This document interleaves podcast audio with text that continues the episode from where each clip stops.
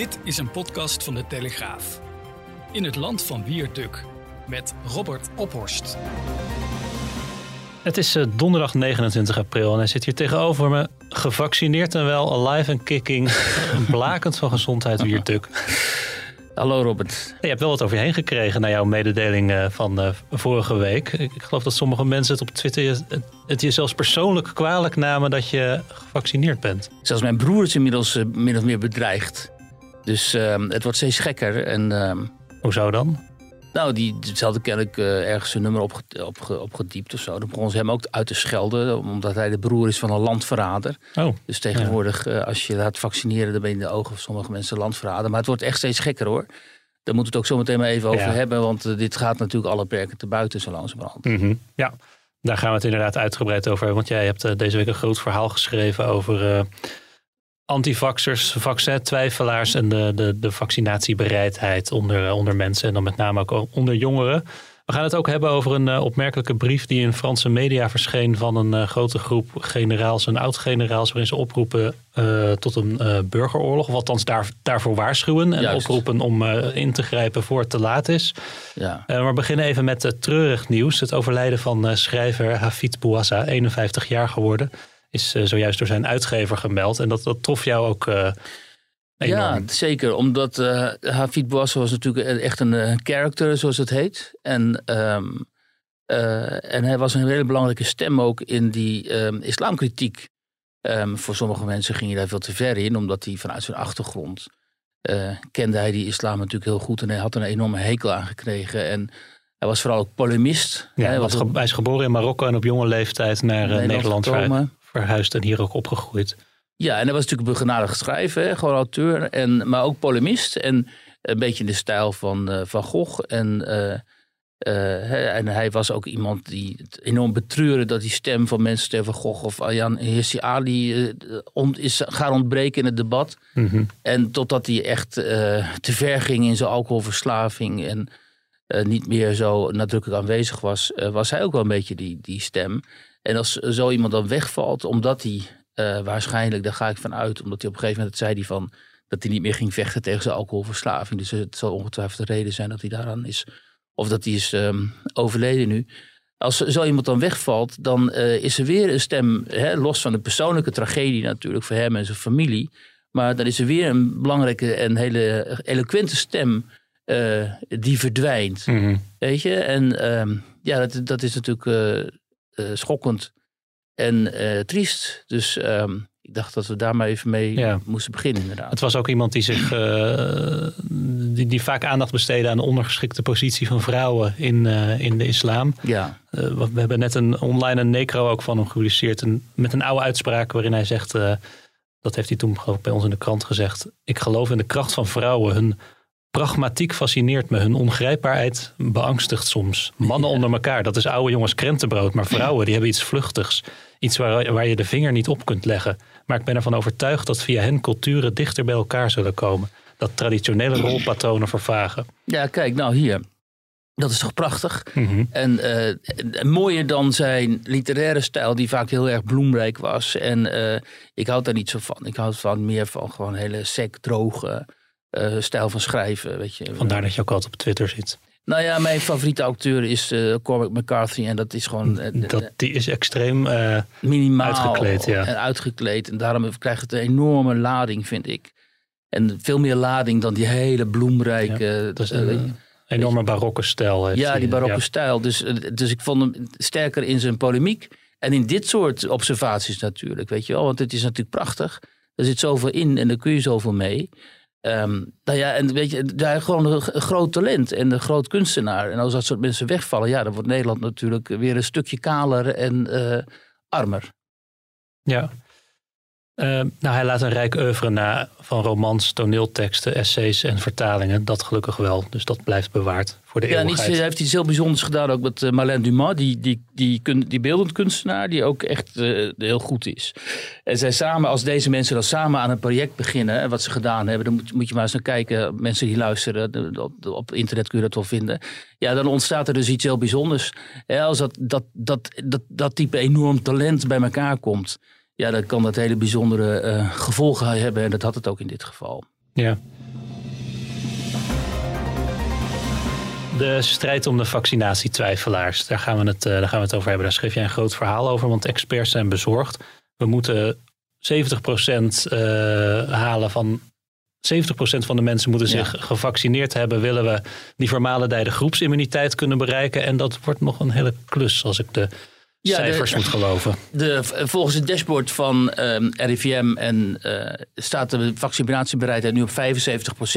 Normaal gesproken is dat in landen als Nederland veel hoger. Zo rond de 85, 90% vaak bij, bij vaccinaties. dus bij de kindervaccinaties en zo.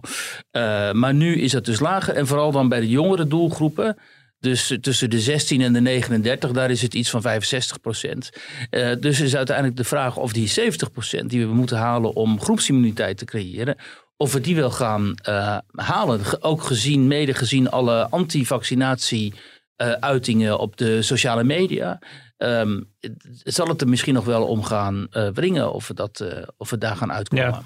Nou, wat wel blijkt uit jouw verhaal, want jij spreekt met deskundigen ook over uh, die het ook een historisch perspectief plaatsen. En als dat nou ons iets leert, dan is het dat vaccinatie, twijfel en angst en verzet tegen iets is van alle tijden. Ja, dat is een, echt een prachtige geschiedenis, eigenlijk de geschiedenis van die vaccinaties omdat er vanaf het begin inderdaad uh, bij grote groepen in de bevolking weerstand is geweest. En nou ja, dat, dat is natuurlijk ook wel e-, e-, enigszins logisch, omdat die, uh, die eerste vaccinaties die waren natuurlijk een stuk rauwer, zeg maar, dan uh, tegenwoordig. Hè. gingen, die hadden echt niet alleen bijwerkingen, daar gingen mensen ook vaak aan dood.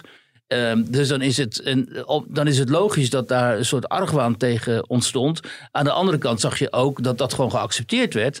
En dat die vaccinatie, hè, dat mensen ook dachten, omdat ze nog uh, wisten wat het alternatief was destijds, namelijk misschien wel ernstig ziek worden aan pokken of polio. En dat, hè, mensen hadden het vaak nog gezien in hun naaste omgeving. Dus die kenden dat schrikbeeld. Dus die wist, ja, laat ik me niet vaccineren. Dan eindig ik misschien als een polioleider of iemand die uh, aan de pokken uh, doodgaat. Dus kozen ze toch maar voor die vaccinaties natuurlijk. Terwijl tegenwoordig zie je natuurlijk helemaal niet meer dat soort ernstige ziektes. Want die hebben gewoon uitgeroeid. Hè? We zijn er tegen gevaccineerd. Dus als men dan zegt, uh, je moet je uh, vaccineren tegen COVID dan is dat toch voor heel veel mensen ver van mijn bedshow. En ze zien niet uh, de COVID-leiders op de IC geïntubeerd en zo. Ja, die zien ze wel, maar daarvan denken ze, ja, die zijn toch veel ouder dan ik. Wat dat op zichzelf niet klopt, maar goed, dat is het beeld. Maar wat ze wel zien, uh, is zijn de bijwerkingen. En als dan zo'n bericht ontstaat van uh, dat jonge vrouwen aan uh, ernstige bijwerkingen hebben gekregen van het AstraZeneca-vaccin mm -hmm. bijvoorbeeld. Ook al zijn het er maar 100 of 200 in de hele wereld op miljoenen en miljoenen en miljoenen doses vaccins. Dan gaan mensen toch denken, ja, maar ik zou maar die ene vrouw zijn. Ja. Um, en, um, maar in de geschiedenis Um, uh, Rina Kroef, die sprak ik daarover, dat is hoogleraar uh, is, uh, geschiedenis van de geneeskunde. Die had een aantal mo mooie anekdotes. die zei bijvoorbeeld dat in de 17e eeuw hadden ze natuurlijk nog geen vaccins, maar probeerden ze bijvoorbeeld met lammetjesbloed mensen te genezen. Ze gingen ervan uit dan dat dat bloed van die lammetjes mensen ook rustig zou maken, want mensen, lammetjes zijn zo onschuldig ook, hè? onschuldig en rustig. En Destijds spraken mensen over uh, schapenmelancholie die je dan zou krijgen van dat soort uh, bloedtransfusies. Wat moet ik me daar echt bij voorstellen? Ja, dat je dan dus de hele tijd melancholisch in de weien naar, naar sterrenhemel ja. gaat staan kijken. Ja, echt geweldig. Die term alleen al. En ook uh, bij koepokken natuurlijk, vaccins. Hè. Dan zou je dus een soort van bestiale natuur krijgen. Maar ja, daar kun je nu om lachen. Maar nu tegenwoordig wordt de vaccins gelinkt aan autisme. Hè. Mm -hmm. Dus met andere woorden, die gedachte dat je dus iets inspuit waardoor je als mens verandert en misschien niet zozeer een dier wordt of dierlijke ja. eigenschappen krijgt, maar wel autistisch bijvoorbeeld. Ja, dat zit er dus, die angst zit er dus nog altijd in. En ook een heel mooie anekdote was dat um, in 1904 in, in Rio de Janeiro in uh, Brazilië uh, had dus de gouverneur of de, de, de, de, president of de, ik meen de gouverneur van de regio, die had besloten dat die stad hygiënischer, hygiënischer moest worden en dat mensen dus gevaccineerd uh, moesten worden ook. Omdat ze al die ziektes en zo, daar wilden ze vanaf. Uh, maar um, En toen stuurden ze dus inentingsteams uh, de stad in, begeleid door politie. En die drongen gewoon die woningen binnen van die mensen. Nou, dat leidde natuurlijk tot een opstand, want ja, dat is zo invasief. Dan word je gevoordeerd, wordt ingebeukt en dan krijg je een spuit in je arm. Dus de, de, de spuiters komen binnen, begeleid door politie. Wat de droom van sommige eh, epidemiologen, geloof ik. ja, vraag maar niet. Laten we het daar maar niet over hebben. Maar um, uh, ja, dat leidde natuurlijk tot een opstand met, uh, zoals dat dan gaat, tientallen doden. Maar je had bijvoorbeeld ook in de jaren 1830 had je de cholera-protesten over de hele wereld. Niet in Nederland trouwens, maar wel in uh, andere landen. Omdat uh, destijds ook, was dus, hadden ze dus ontdekt waardoor cholera ontstaat. Namelijk uit door die hele vieze sanitaire voorzieningen. Ja, en dan grijp je dus ook in in de leefwereld van burgers, van individuen. En uh, die, die komen dan in, daar tegen de opstand. Dus dat verzet tegen dit soort ingrijpen door de overheid in de medische sector of in, de in, jouw, in, jouw, eigenlijk in jouw eigen medische uh, geschiedenis. Dat is van alle tijden. En dat hebben die mensen die ik sprak, die had er Rina Knoef en, uh, uh, en Lotte Jensen, maar ze zijn met z'n vieren eigenlijk, hebben ze, Beatrice Graaf hoort daar ook toe, hebben ze een soort manifest geschreven waarin zij zeggen, luister dit, dit fenomeen dat wij nu als een medisch-biologisch fenomeen benaderen, die COVID-pandemie, dat moeten we vanuit veel meer, ook zelfs vanuit historisch perspectief benaderen. Ja. Want um, uh, alleen maar die medisch-biologische benadering, die, uh, die voldoet helemaal niet. En dat is natuurlijk ook wat we op dit moment zien. Uh, ik denk, kijk, um, om terug te komen op jouw aanvankelijke vraag. ik had dus inderdaad op sociale media gezegd dat ik vaccinatie had gekregen. Daar werd heel heftig op gereageerd, maar ook echt heel heftig. Daarna had ik een stuk geschreven afgelopen weekend met uh, Matthijs van der Poel en zijn praktijk. Dat, zij, dat is een arts, huisarts in uh, Rotterdam die in de achterstandswijken daar de mhm. wijken intrekt. En dat, dat hele betrokken en uh, hardwerkende arts en ook zijn, zijn medewerkers hebben enorm hard voor hun zaak. En de verpleegkundigen in die huisartsenpraktijk die zei tegen mij: uh, luister eens, um, wij komen bij mensen thuis die zijn laag opgeleid. Uh, tegenwoordig heet het praktisch opgeleid, maar laag opgeleid, dat dekt de lading ook wel. Of ze spreken bijna of niet geen Nederlands, omdat ze allochtoon zijn. En die begrijpen helemaal niet eigenlijk wat er gaande is. Die begrijpen de overheidsinformatie niet. Die kijken naar persconferentie van Rutte en de jongen. Die, daar begrijpen ze helemaal niks van. En die houden zich dan op hele rare manier wel of niet aan de regels. Bijvoorbeeld, ze zitten met z'n allen in een, in een kamer. Drie generaties door elkaar. Dus uh, oma die zwaar obese is. En als ze wordt geraakt door het virus, ja, gaat ze gewoon dood. Komt ze op de IC terecht. Dan de, de ouders en dan de kinderen. En dan zeggen ze tegen mij, tegen die verpleegkundige als ik daar kom. Ja, maar we zitten in een bubbel. Terwijl de volgende dag gaan ze gewoon naar school, naar werk en zo. Maar ze denken dat ze dan thuis in een bubbel zitten. Um, dus die snappen het, principe van een bubbel niet. Mm um, maar die willen zich vaak ook niet laten vaccineren. Omdat een, een van hen, hè, die heeft dan op internet ergens gelezen dat dat vaccin, zoals we net bespraken, uh, schadelijk kan zijn. Of jou misschien verandert als mens. Of dat het uh, ernstige bijwerkingen geeft en zo. Dus uh, laten ze en dringen ze aan bij hun opa en oma van laat je niet vaccineren. Waardoor zo iemand als Matthijs van der Poel dan um, bij een gezin komt waarvan iemand van 80 net op de IC is terechtgekomen. Terwijl, zegt hij, die had al lang ingeënt kunnen zijn. Uh, en dat, dat, natuurlijk gaat die mensen het aan het hart. Die denken, dit zijn mijn patiënten. Dat zegt die verpleegkundige ook. Dit zijn mijn patiënten. Ik hou van die mensen in zekere zin. Ik wil dat ze gewoon een mooi, gelukkig en gezond leven leiden. Dat ze met hun kleinkinderen kunnen omgaan. En om de, vanwege die antivaccinatiepropaganda belandt die oma nu op de IC. Mm -hmm. Nou, dan, dan schrijf ik dat. Uh, en ik zet dat op uh, sociale media. En dan krijg je al die hordes van mensen over je heen. die jou ervan beschuldigen dat je gekocht bent door de overheid. Dat de Big Pharma, hè, de farmaceutische industrie, jou betaalt. Dat je liegt.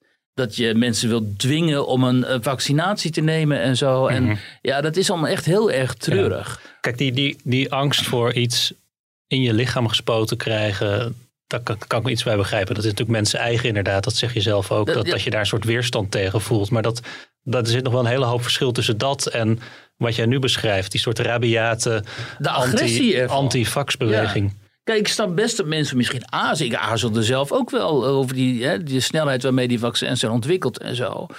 Um, maar als je dan kijkt bijvoorbeeld wat jongeren uh, bijvoorbeeld, uh, en ook wel jongeren in bepaalde milieus en zo, wat die in het weekend in een, in een mik gooien, zoals dat heet. Aan pillen, aan drank, aan toestanden. Pillen waarvan ze echt niet ja, weten wat er nou precies in zit. Door, door de GGD. Die zijn echt niet allemaal getest.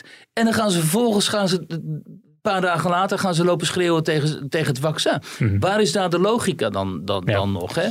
En, uh, en al die, die, die, die, je hebt ook zo'n hele generatie nu van, zeg maar, wat wij dan de bakfietsmoeders noemen en zo, die ook, uh, die, die zich erop beroepen dat ze heel gezond, natuurvoedingachtig eten en veel sporten en doen en zo beseffen, en die, die zeggen dan, ja, maar dat, dat, dat, dat vaccin, dat is gentechno, dat is een gentherapie, zeggen ze dan. Of het is gentechnologie. En dat, dat, dat willen we niet. Die realiseren zich helemaal niet dat ze, als ze al die gezonde groentes en fruiten zo naar binnen werken, dat, dat ze ook allemaal genetisch materiaal naar binnen werken, weet je wel. Dat, dat, dat snappen ze dus kennelijk, ze snappen dus het principe helemaal niet.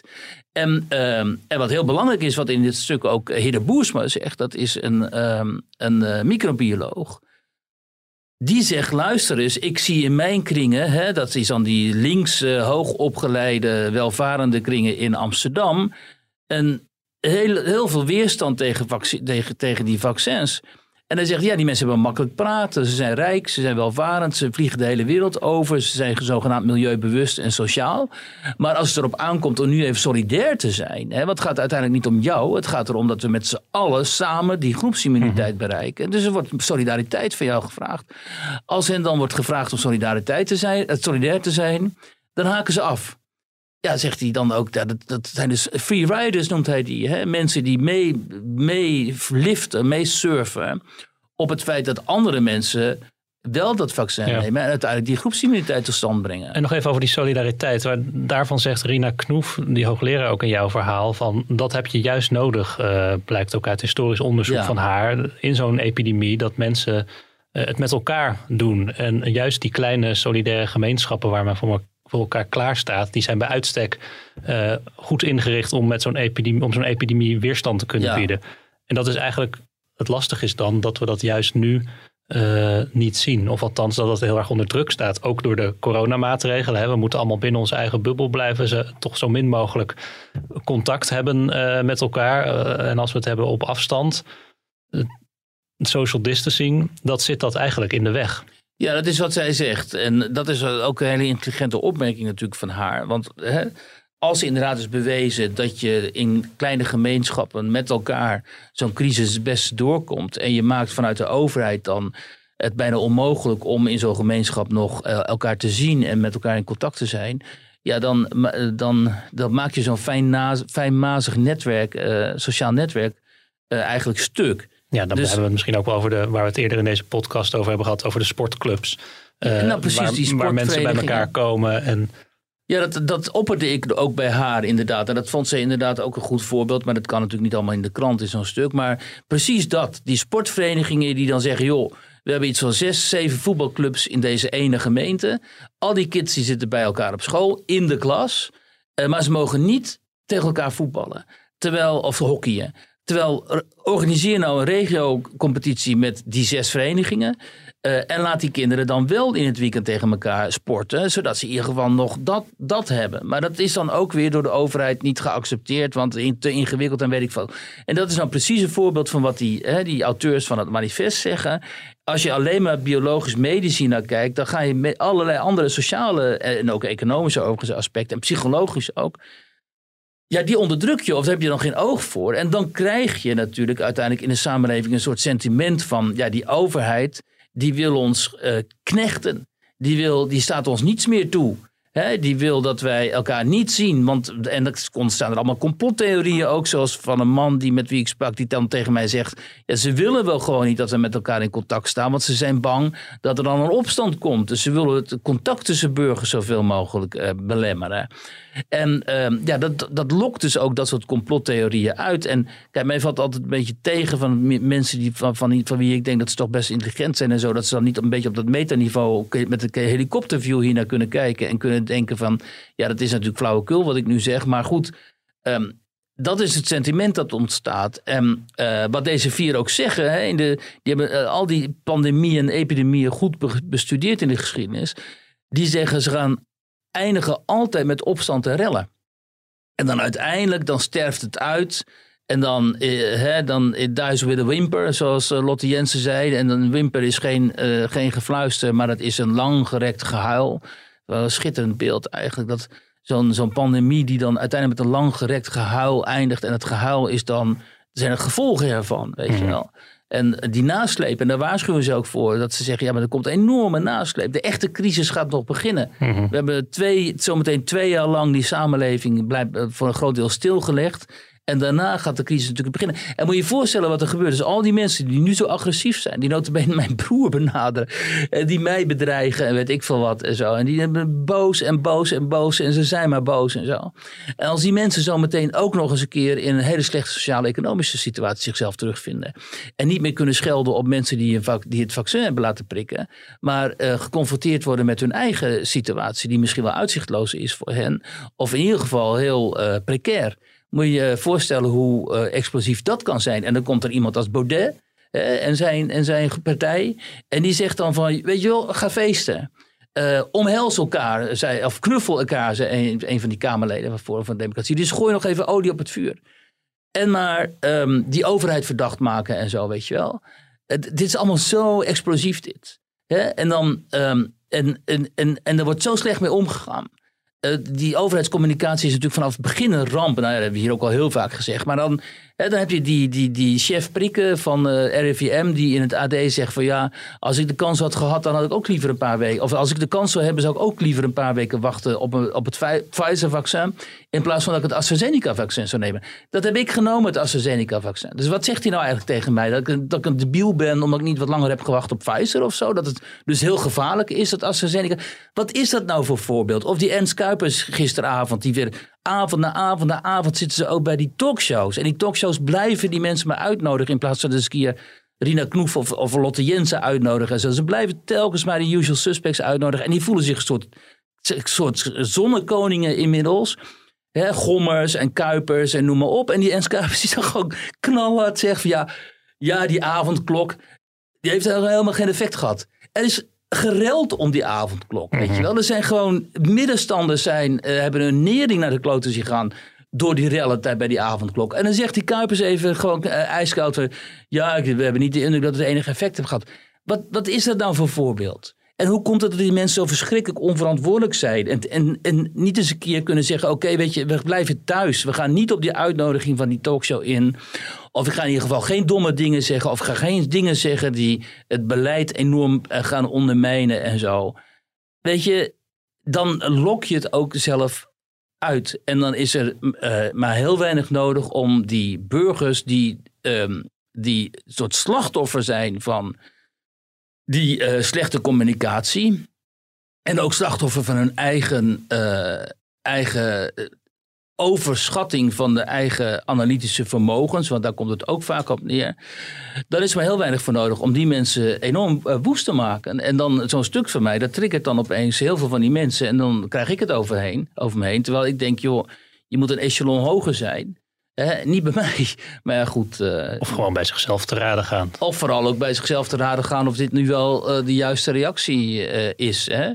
Dus, ehm, maar het is ook wel fascinerend natuurlijk als je dan ziet dat je hoe snel je dus in een hoek kunt worden gedrukt. Van in een verdachte hoek van iemand die dan voor de overheid zou schrijven of betaald zou Ja. worden door, door dat soort bedrijven en zo. Dat is ook wel, ook wel deprimerend. Nou, laten we vasthouden aan dat positieve percentage, of relatief positief, van 75% Want we gaan natuurlijk wel een spannende fase in. Hoe naarmate er steeds jongere mensen in aanmerking komen voor een prik. Nou ja, kijk, eh, dat, ik, kan me ook heel goed voorstellen. Gisteren sprak eh, ook iemand bij aan, een jonge vrouw, die zegt: Ja, luister eens, ik ben, eh, hoe oud zal ze zijn, in de 20, 25 of zo. Dat heb jij natuurlijk dagelijks dat jonge vrouwen jou aanspreken. Zeker. En ehm, eh, eh, of die appte mij dan. En die zegt, ja, maar ik ga die prik ook niet nemen. Want eh, ik, ik wil kinderen. En ik weet niet wat dit met mijn vruchtbaarheid Mhm. gaat doen. En zo zijn er heel veel vrouwen in die leeftijd. Die denken van ja, het zal allemaal wel. Maar ik ben A, geen risicogroep. En die solidariteit, ja, dat is, komt op tweede plan. Mhm. Ik wil gewoon kinderen krijgen ooit. En ik weet niet wat dat vaccin Ja. met me doet. Ehm, dus daar ligt nog een behoorlijke taak, Absoluut. lijkt mij. En, zeker naarmate er ook meer weer kan. Hè? Als, als, als, naarmate er meer kwetsbare mensen beschermd zijn en zorgpersoneel kan er ook weer meer. Dus worden de maatregelen versoepeld. Dus is de incentive om je misschien te laten vaccineren als uh, gezonde jonge Nederlander. Ja, die is er bijna niet. Ja, dat klopt. En uh, kijk, en ik heb ook kinderen. En van hen denk ik ook van ja, weet je, dat, ik moet toch wel dan wel heel erg zeker weten dat dit allemaal echt safe is. Um, dus zo eenvoudig, zo, zo zwart-wit uh, ligt het natuurlijk allemaal niet. Als je voor jezelf kijkt, ik, ik heb eigen verantwoordelijkheid voor mijzelf. En dat kun je natuurlijk op je nemen. Maar als je de verantwoordelijkheid moet gaan dragen voor je kind van tien of zo, dan zeggen we, doe hem of haar ook maar.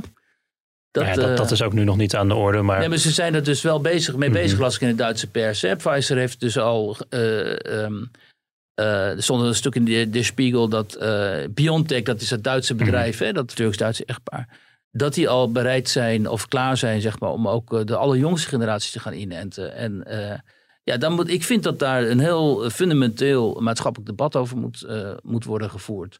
En ik zie dat niet gebeuren. Ik zie alleen maar mensen in loopgraven en uh, die stelling nemen op, op basis van, weet je, niet eens feiten vaak, maar op basis van sentiment.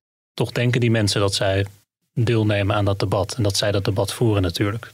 Ja, die mensen die. En dat is wel een groot verschil, vind ik, met andere landen. Ik heb, omdat ik mij zo verbaas, ben ik eens op andere fora gaan kijken in Engeland en uh, Frankrijk en Duitsland.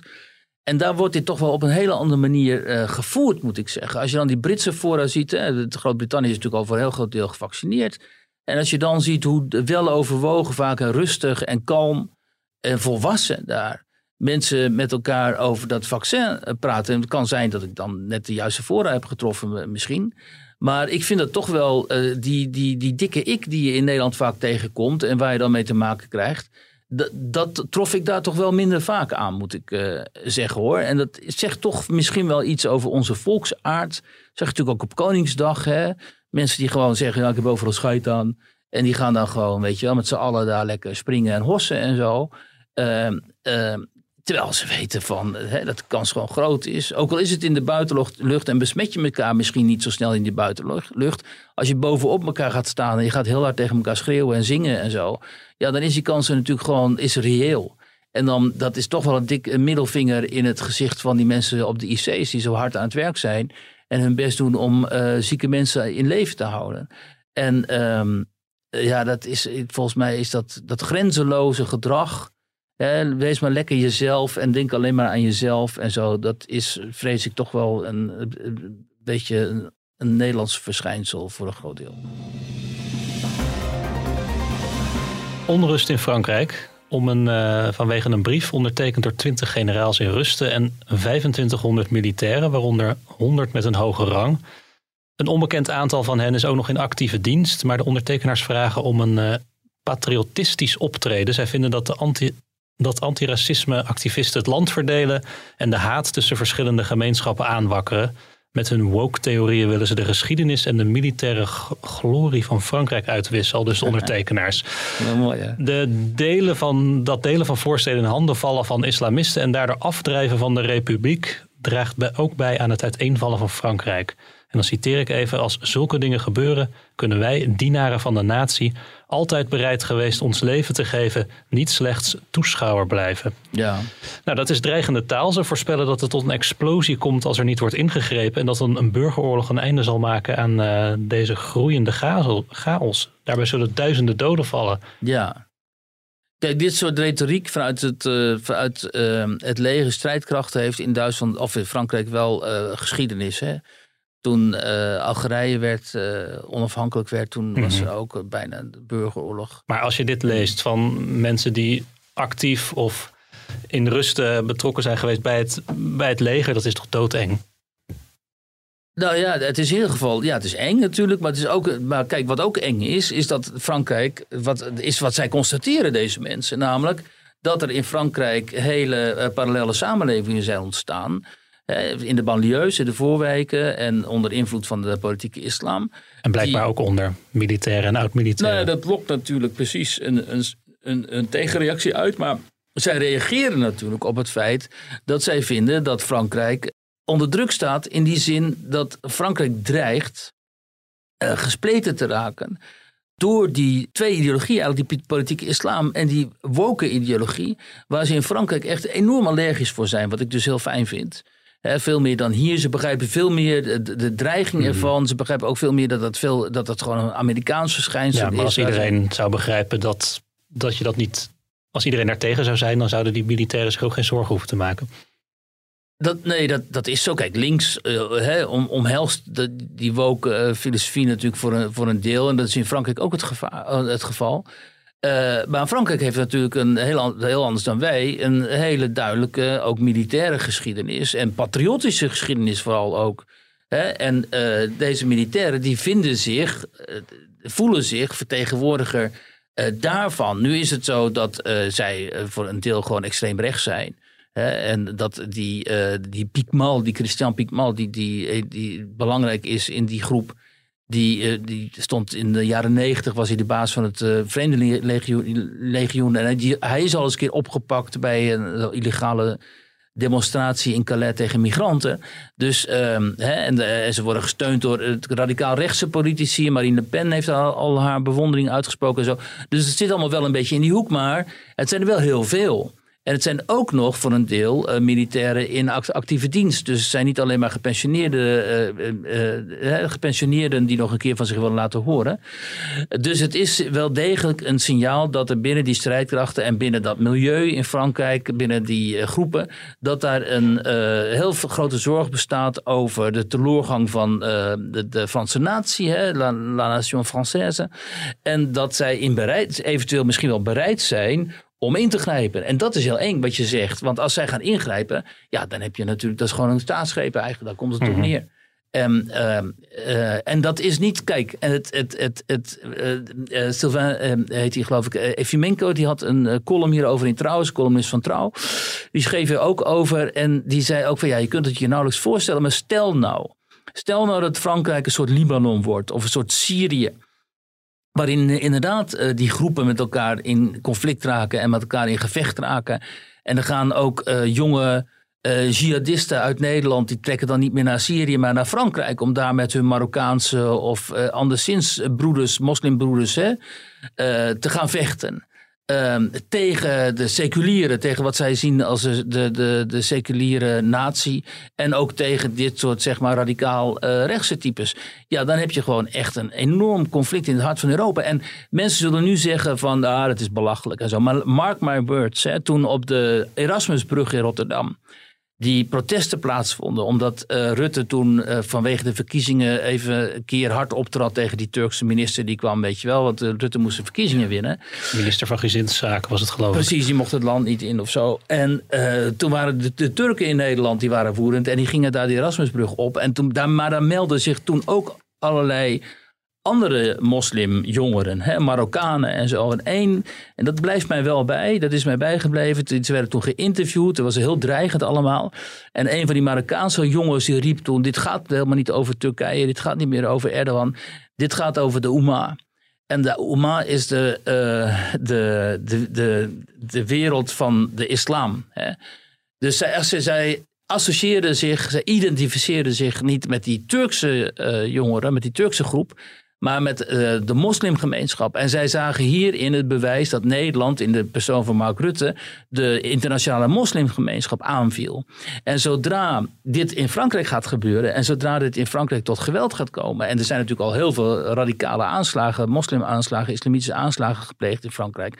Zodra die, zeg maar, die seculiere Fransen in de vorm van die uh, groepen militairen terug gaan slaan, dan heb je gewoon dan raakt dat aan die Oema. En dan kun je er donder op zeggen dat er vanuit andere landen inderdaad ook radicale moslimjongeren daar naartoe zullen gaan om daar uh, mee te gaan vechten. Dus um, dat horrorscenario van Efimenko, dat is misschien uh, nog niet eens zo heel erg uh, ondenkbaar. Ja, dan, en ja, dan ga je natuurlijk wel denken, hoe hebben wij dit in vredesnaam kunnen laten ontstaan in Europa? En, en om nogmaals ehm, een beetje olie op het vuur van dit pessimisme te gooien. Hè. Er ging zo'n filmpje op, uh, op Twitter rond van zo'n Franse of uh, Belgische politicus in Brussel, een NVA uh, afgevaardigde notabene. Die filmde hoe hij in een van die wijken daar werd beslopen eigenlijk door zo'n groep eh, jongens hè, die hem wilden gaan beroven. En dan zie je die jongens echt als hyena's om hem heen, eh, om hem heen krioelen eigenlijk, weet je, op zoek naar hun prooi. En eh, dat is heel bedreigend om te zien, omdat, ehm, omdat, het, omdat het zo, zo agressief is en ook zo dierlijk.